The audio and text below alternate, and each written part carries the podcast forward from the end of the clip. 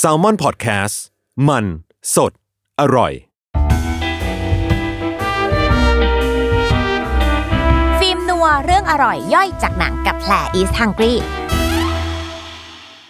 บุพเพสันนิวาสมองอาหารไทยผ่านคนทำครัวตัวจริงฟีเจอริงเชฟแปงปิยพานีโฉมงาม และนี่คือฟิล์มนัวเรื่องอร่อยย่อยจากหนังกับแผลอีสทังกี้รายการที่จะหยิบเอาเมนูอาหารจากหนัง ซีรีส์การ์ตูนที่ทุกคนชื่นชอบเอามาบอกเล่าให้หิวไปด้วยกันค่ะอ่ะทุกคน EP นี้ถือว่าเป็น EP ที่พิเศษมากเลยนะ เพราะว่าเราจะมาพูดถึงอาหารไทยจากละครที่เป็นกระแสมาก ๆ อย่างบุพเพสันนิวาสค่ะ ซึ่งเรื่องนี้หลายคนน่าจะคุ้นชินอยู่แล้วเนอะเพราะว่าเขาเป็นละครทางช่อง 3 ซึ่งออนแอร์ปีประมาณแบบ 2561 ก็คือไม่กี่ปีที่ผ่านมา ตัวละครเนี่ยก็คือนางเอกอย่างเบลล่านี้นะคะ เขาได้ย้อนอดีตไปประมาณ 333 ปี คือหลงไปในยุครัชกาลของสมเด็จพระนารายณ์มหาราช ซึ่งจากตัวเองเนี่ยเป็นคนธรรมดากลายร่างเป็นแม่หญิงกาลเกต ไปเจอกับพระเอกอย่างพี่หมื่นที่รับบทโดยพี่โป๊ป ซึ่งเอาจริงๆเนี่ยมันเป็นกระแสมากๆทุกคน เพราะว่าอย่างอ่ะคำว่าอ๋อเจ้าอย่างเงี้ยมันกลายเป็นชื่อเรียกของสาวๆในยุคนี้เลย รวมไปถึงมีกระแสการแต่งชุดไทยไปเที่ยวแบบตามเมืองเก่าอย่างอยุธยาหรือว่าสุโขทัย และที่สำคัญที่สุดที่ไม่พูดถึงไม่ได้ เพราะว่าถ้าละครคืนนั้นมีเมนูอาหารอะไรก็ตามคุณ รุ่งขึ้น ร้านที่ขายของเหล่านั้นนะมันจะขายดีทันที เช่น กุ้งเผาอย่างนี้มะม่วงน้ำปลาหวานอย่างนี้ หมูสโลงตลนเต้าเจี้ยว หรืออะไรก็ตามที่เป็นของกินนะทุกคนคือมันมันมันกลายเป็นแบบดังไปเลยในวันรุ่งขึ้น แล้วมันก็เป็นกระแสต่อเนื่องมาจนทำให้เกิดบุพเพสันนิวาส2ที่เป็นแบบรูปแบบของภาพยนตร์ ซึ่งในนั้นมันก็มีเมนูอาหารอีกอย่างแกงระแวงหรือว่ากล้วยบดชี มันเลยทำให้เรารู้สึกว่า เฮ้ย อาหารไทยมันกลายมาเป็นซอฟต์พาวเวอร์ได้อีกครั้งหนึ่ง ที่สำคัญพอพูดถึงอาหารไทยเอาจริง ๆสำหรับแพรแพรรู้สึกว่า อะไรคือไทยแท้กันแน่ แล้วรวมไปถึงวิธีการทำอาหารไทยจริง ๆ เนี่ยเขาทำยังไงซึ่งทั้งหมดทั้งมวลฉันจะไม่เล่าเองจ้ะ เพราะว่าเราต้องไปเชิญคนที่เขาคลุกคลีตีวงในอยู่ในอาหารไทยอยู่แล้ว แล้ววันนี้เนี่ยอย่างที่บอกตั้งแต่ต้นเรื่องว่า เราฟิชเจอริงนะคะกับเชฟแตงเชฟผู้มากประสบการณ์กว่า 20 ปี เป็นทั้งหัวหน้าเชฟโรงแรมชื่อดังต่างๆ เป็นเชฟผู้สอนทำอาหารไทยให้ลูกศิษย์มาแล้วทั่วหน้า งานขอต้อนรับกันเลยดีกว่าค่ะ เชฟปิยะพานีโฉมงามหรือว่าเชฟแตงนะคะ จากเดอะฟู้ดสคูลแบงคอกโรงเรียนสอนทำอาหารนานาชาติ สุดทันสมัยใจกลางสามย่านค่ะ สวัสดีค่ะเชฟ สวัสดีค่ะ สวัสดีค่ะ เฮ้ยคุณฉันบอกว่าอยากจะบอกว่า EP เนี้ยฉันเกรงมากเลยรู้ปะเพราะมันเป็นเรื่องอาหารไทย ซึ่งต้องบอกเชฟแตงก่อนว่า หนูว่าไม่ถนัดอาหารไทยเลย ดังนั้นหนูก็เลยคิดว่าการที่ให้เชฟมานั่งคุยกับเราเนี่ย เชฟน่าจะเล่าอะไรแบบที่สนุกสนุกๆให้พวกเราฟังได้ และเชฟก็ออกตัวมาว่าเชฟคือสาวกอเจ้าด้วย เออ ใช่ใช่ไหมคะ ดูค่ะ เป็นแฟนคลับ นี่ แฟนคลับ ไง แม่กาลเกต อันนั่นนั่นนั่นเน่เราก็เลยต้องชวนคุยแล้วล่ะว่า พอพูดถึงเรื่องของบุพเพสันนิวาสเนี่ยเชฟแตงชอบอะไรในละครเรื่องนี้ก่อน อ่าต่างชอบต่างชอบวิธีการเล่าเรื่อง อือหืออ อ่ะถ้า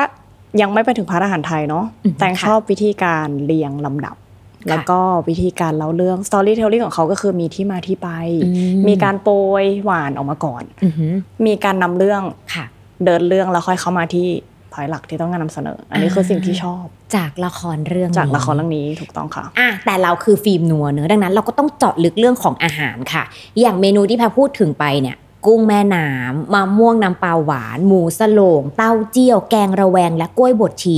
คือเนี่ยคิดเองว่าถ้ามันอยู่ใน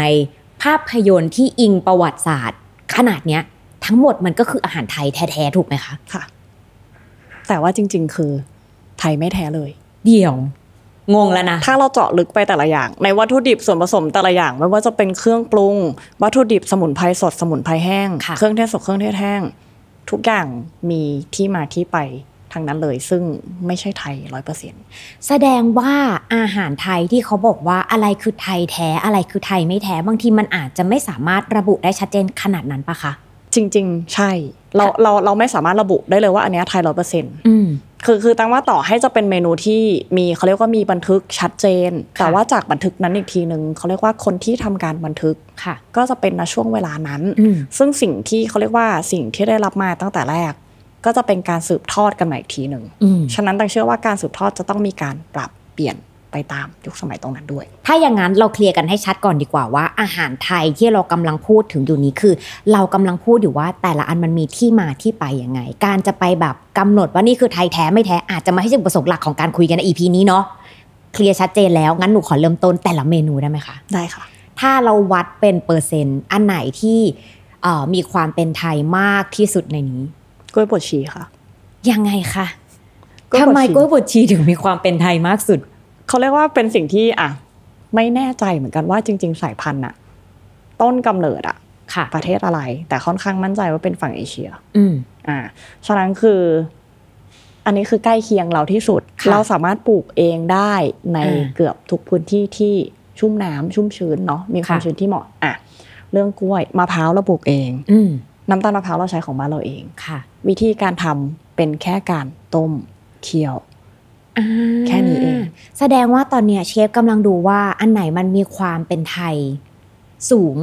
ใช่ค่ะ มันดูจากวัตถุดิบที่เอามาใส่ในเมนูนั้น และวิธีการทำด้วยใช่ไหมคะ ถูกต้องค่ะ วัตถุดิบหลักที่ใช้ ค่ะ แล้วก็เทคนิคการปรุง ค่ะ รวมไปจนถึงรูปแบบการจัดนำเสนอ ค่ะ หรือว่าการจัดเสิร์ฟนั่นเอง อ่ะซึ่งเชฟแตงว่ากล้วยบวชชีชัดเจนสุด งั้นมาที่เมนูกุ้งเผาบ้างได้ไหมคะ ค่ะ อันเนี้ยหยิบจากหลักการเชฟเลยนะว่า อ่ะโอเค สิ่งนี้น่าจะมีอยู่ในประเทศเราอยู่แล้ว เพราะว่าประเทศเราเป็นพื้นที่ชุ่มน้ำอยู่กับแม่น้ อ่ะ ำกุ้งแม่น้ำค่ะ มันต้องไทยมากไหมคะ ไทย ตัว อ่ะ กุ้งไทย ค่ะ แต่ก่อนเราเราสามารถสมมติว่าบ้านบ้านเราอยู่ริมคลอง ค่ะ เราลงไปดำกุ้งได้เลย อืม เพราะว่ามีกุ้งอยู่ในลำคลองจริง ๆ ก็คือดำกุ้งแม่น้ำหยิบขึ้นมา แล้วก็ ซึ่ง คุกกิ้งได้เลย เราอ่ะเคยอ่านเจอเรื่องเนี้ยในหนังสือเมื่อคุณตาคุณยายยังเด็ก มีใครรู้จักไหมอ่ะมันคือแบบเรียนเนาะที่เราต้องอ่านตอนเด็ก ๆ แล้วเขาเคยพูดเรื่องเนี้ยว่าจริง ๆ แบบแม่น้ำในกรุงเทพอ่ะมันใสสะอาดมากสามารถดำลงไปหยิบกุ้งขึ้นมาแล้วเผากินได้เลย จริงค่ะ ในน้ำมีปลาในน้ำมีข้าว นี่ไง คำนี้ใช้ได้ในสมัยโบราณนะคะ อ่ะเอา ชอบที่เชฟแตงย้ำว่าโบราณนะคะ ตอนนี้ยากละค่ะ แต่กุ้งเผาก็เป็นเมนูที่สะท้อนเรื่องของวิถีชีวิตของคนไทยได้ ใช่ค่ะ แล้ววิธีการล่ะคะ วิธีการเผา วิธีการเผาเตาเผาไม่ได้เริ่มจากเรา ค่ะ เตาเผาก็อิทธิพลจากจีน นี่ไงคุณความมีอิทธิพลจากชนชาติต่างๆ เริ่มเข้ามาแล้ว ใช่ เราไม่เคยมีเซรามิกดินเผา อือหือ ในช่วงยุคแรกค่ะ เราจะมีแต่ไม้ อืม เราใช้แต่ไม้ เราเริ่มมีดินเผาจากจีน เหล็กจากจีน ค่ะ การเผา ฉะนั้นมาอิทธิพลจากจีนค่อนข้างชัดเจน อ่าเพราะว่าเราก็ได้รับวัฒนธรรมจากชนชาติจีนผ่านการซื้อขาย ใช่ นี่ไงไม่ได้หลับตอนเรียนประวัติศาสตร์ไงพอรู้บ้าง อ่ะอันนี้ก็คือบ่งบอกแล้วล่ะว่ามีวิถีชีวิตที่เกี่ยวข้องกับคนไทยก็คือเมนูกุ้งเผา แล้วเมนูอื่นๆล่ะคะอย่างมะม่วงน้ำปลาหวาน อ่ะมะม่วงน้ำปลาหวาน บ้านเราผลไม้รสเปรี้ยว ค่ะ ค่อนข้างเยอะ อืม ไม่ว่าจะเป็นมะม่วง มะยม มะดัน มะกอก ทุกอย่างมีรสเปรี้ยว หรือ ค่ะ มะขาม เพราะเราใช้ผลไม้ที่มีรสเปรี้ยวในการปรุงอาหาร อืม จริงๆของไทย โดยที่ยังไม่ได้ใช้ เขาเรียกว่ามะนาวก็ยุคหลัง หรอ มะนาวจะเป็นยุคแค่ไม่ไม่กี่ร้อยปีหลัง อ้าวแล้วยุคก่อนก่อนๆก่อนที่เขาจะมีการหยิบมะนาวมา ใช้เป็นเครื่องปรุงรสเปรี้ยวอย่างเงี้ยค่ะ เขาใช้อะไรมาก่อนนะคะ มะขามและมะดัน มะขาม มะ กับ ขาม มะดัน มะยม อืมจริงเหรอ ใช่ค่ะ แล้วก็มะม่วงเปรี้ยวใช้ได้ ในการทำน้ำพริก น้ำพริกมะน้ำพริกมะม่วงอย่างเงี้ยค่ะ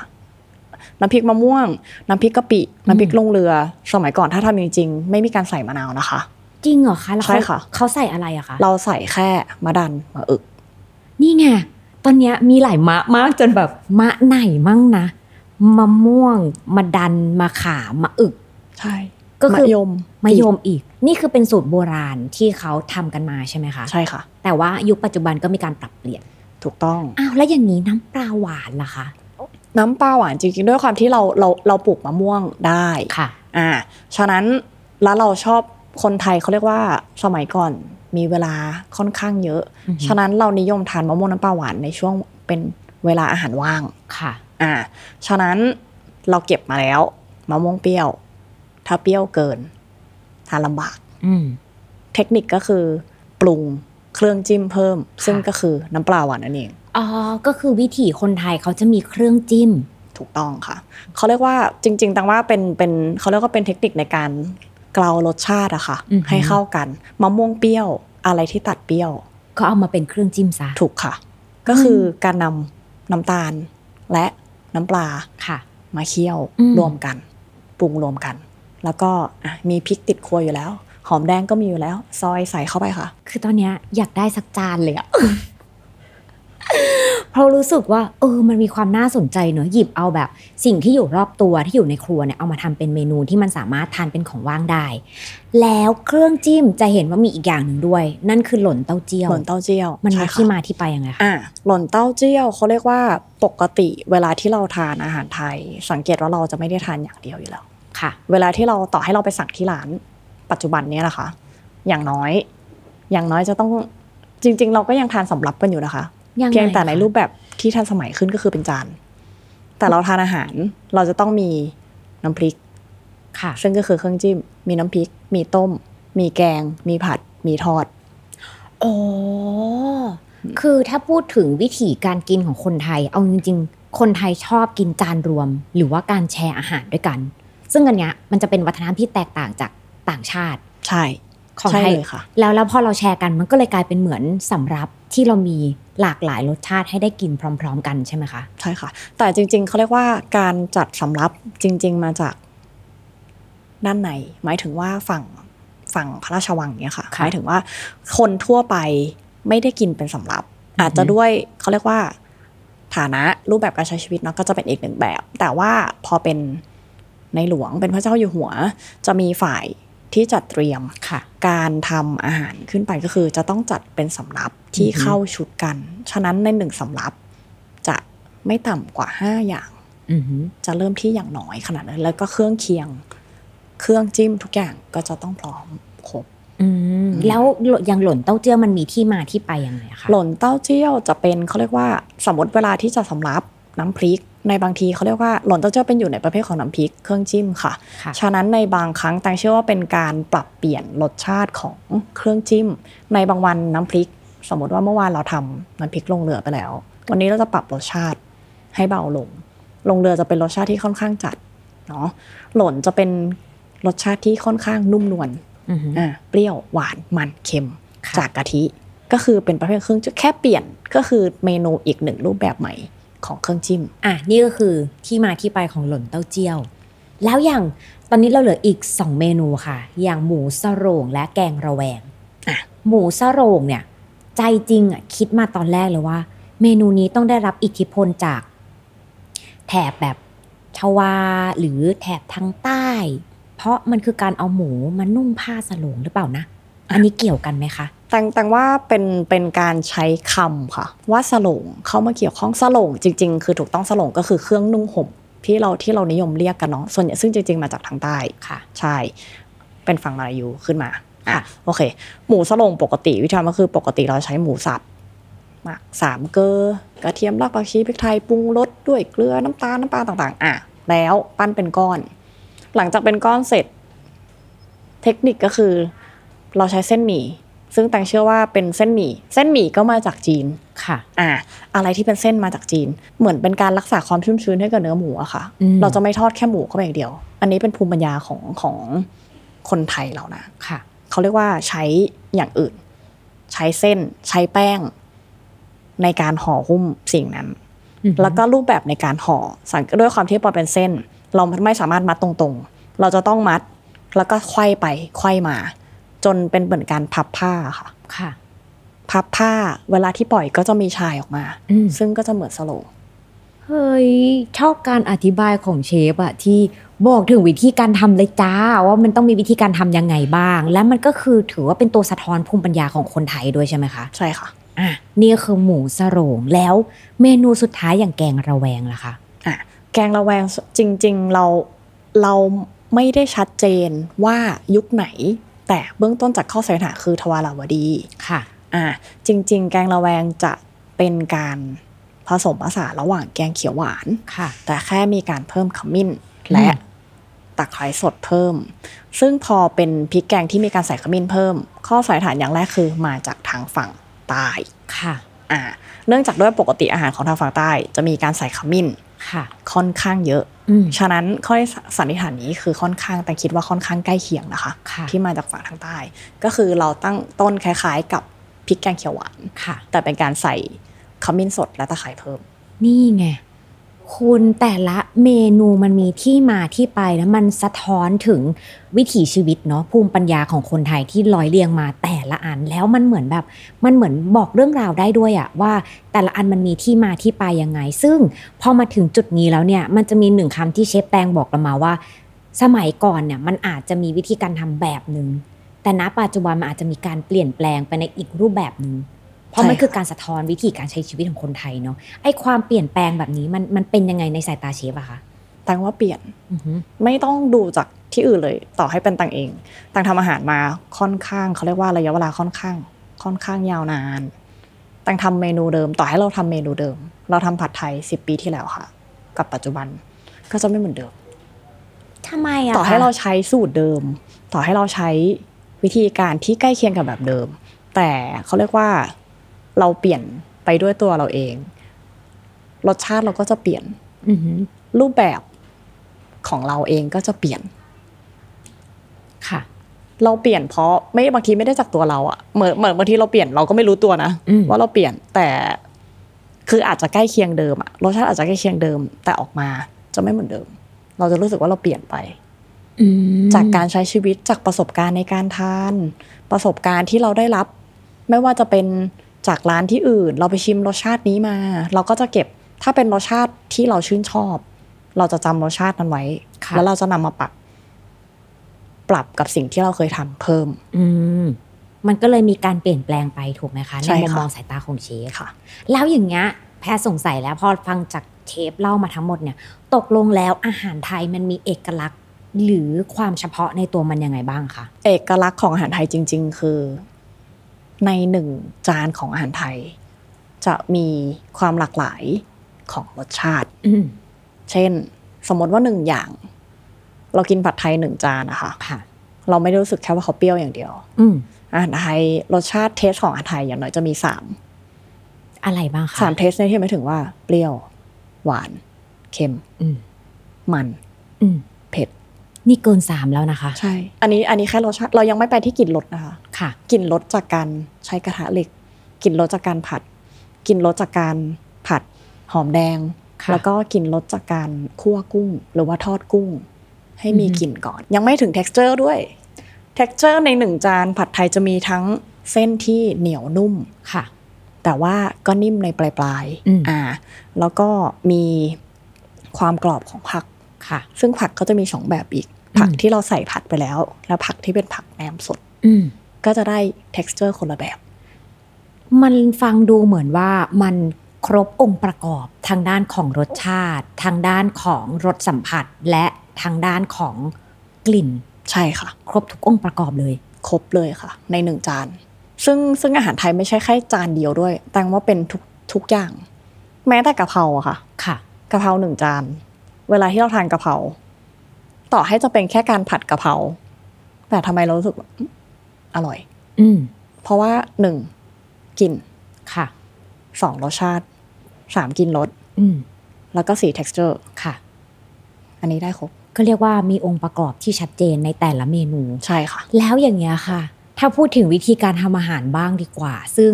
หลายคนอาจจะไม่รู้นะคะ คือแพรเคยเป็นนักเรียนของเชฟแตงที่ The Food School มาแล้วค่ะ ฉันผ่านประสบการณ์จริง ฉันเป็นนักเรียนของเชฟมาแล้ว ซึ่งมุมเราเราแชร์เลยว่า อาหารไทยมันยากมากนะทุกคน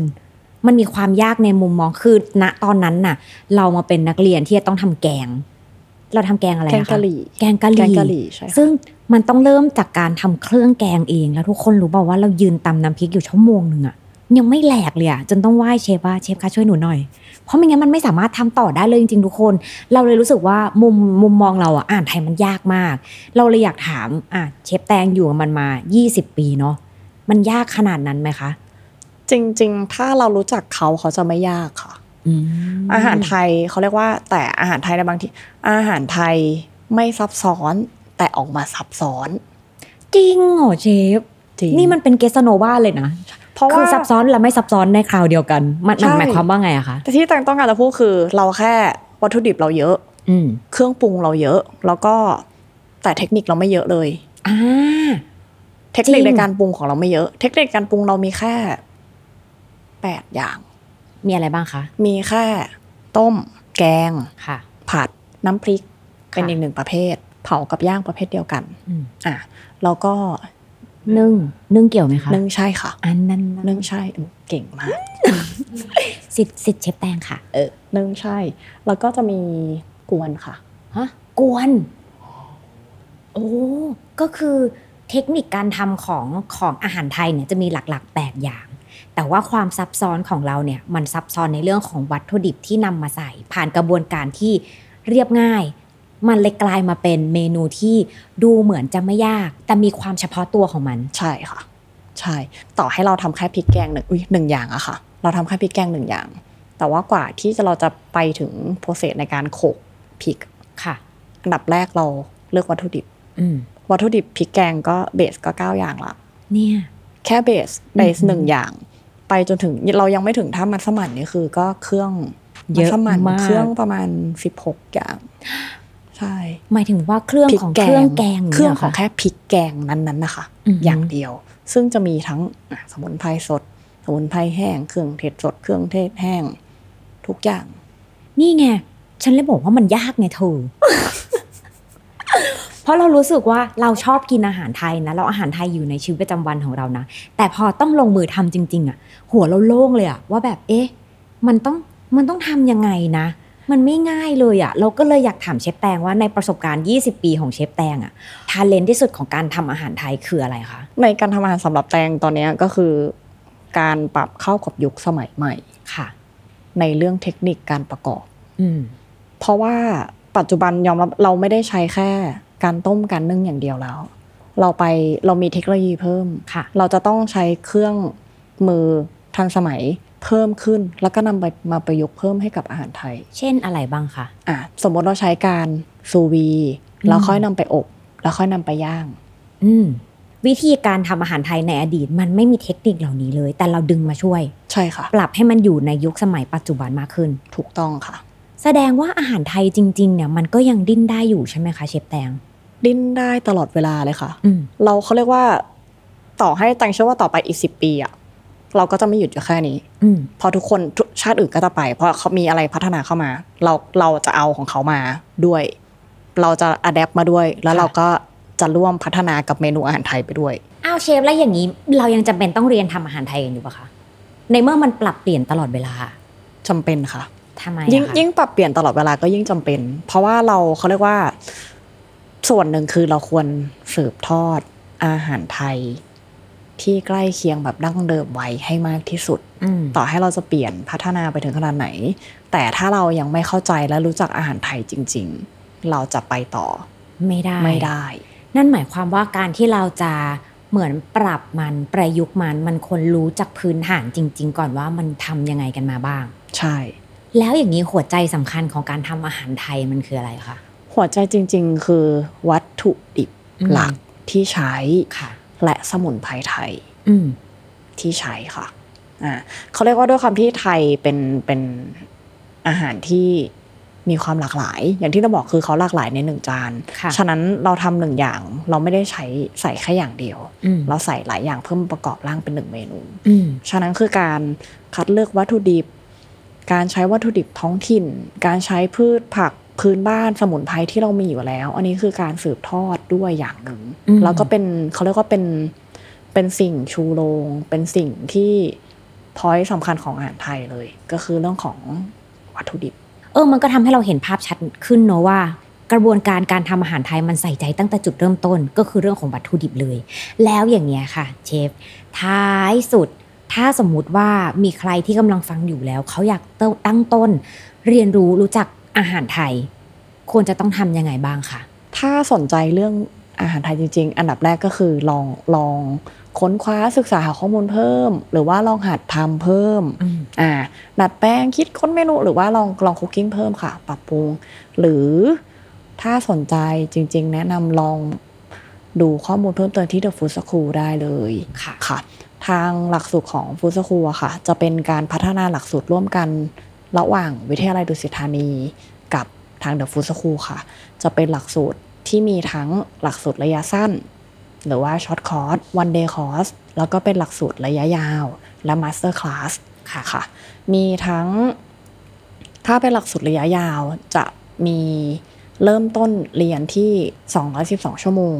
ต่อ ค่ะ 1 หลักสูตร จนถึงถ้าเป็นหลักสูตรเต็มก็คือ 3 หลักสูตรเลย ไม่ว่าจะเป็น Essential Intermediate แล้วก็ Advanced ก็คือ 600 กว่าชั่วโมง อืม หลังจากจบหลักสูตรก็คือสามารถพัฒนาขึ้นเป็นผู้ประกอบการร้านอาหาร หรือว่าอยู่ในการโฮเทลอินดัสทรีได้เลยค่ะ อืมก็เรียกว่าครบทุกองค์ประกอบของอาหารไทย ถ้าอยากจะทำความรู้จักกับมันจริง ๆ เนี่ยก็มาปรึกษาเชฟแตงได้ที่ The Food School นั่นเองนะคะอ่ะนี่ก็คือเรื่องราวของอาหารไทยนะคะ ที่เราหยิบยกมาจากละครเรื่องบุพเพสันนิวาสนะคะ เชื่อว่าอาหารไทยเนี่ย มันจะกลายเป็นซอฟต์พาวเวอร์ได้จริง ๆ ต่อเมื่อเราหยิบยกมันมาวางไว้อย่างถูกที่ถูกทาง และก็รวมไปถึงวันนี้ได้ไขข้อข้องใจแล้วนะคะว่า เรื่องของอาหารไทยจริง ๆ แล้วเนี่ยมันเป็นยังไงบ้าง วันนี้ก็ต้องขอบคุณเชฟแตงมากเลยนะคะ ที่มาแชร์ข้อมูลกับพวกเราค่ะขอบคุณค่ะ ยินดีค่ะ และนี่คือ EP พิเศษนะคะ ที่เราชวนเชฟแตงเนี่ยมาพูดคุยกับเรานะคะ แต่ถ้าทุกคนคิดถึงกันอยากจะฟังเสียงแพรเล่าเรื่องราวต่างๆ เกี่ยวกับอาหารนะคะ ก็สามารถฟังวนได้นะคุณสำหรับ EP เก่าๆนะคะ ที่เราได้ทำมาในฟิล์มนัว หรือจะไปเจอกันได้ที่แพรอีสังกรีก็ได้ค่ะ วันนี้เวลาหมดแล้วเราสองคนลาไปแล้ว สวัสดีค่ะ สวัสดีค่ะ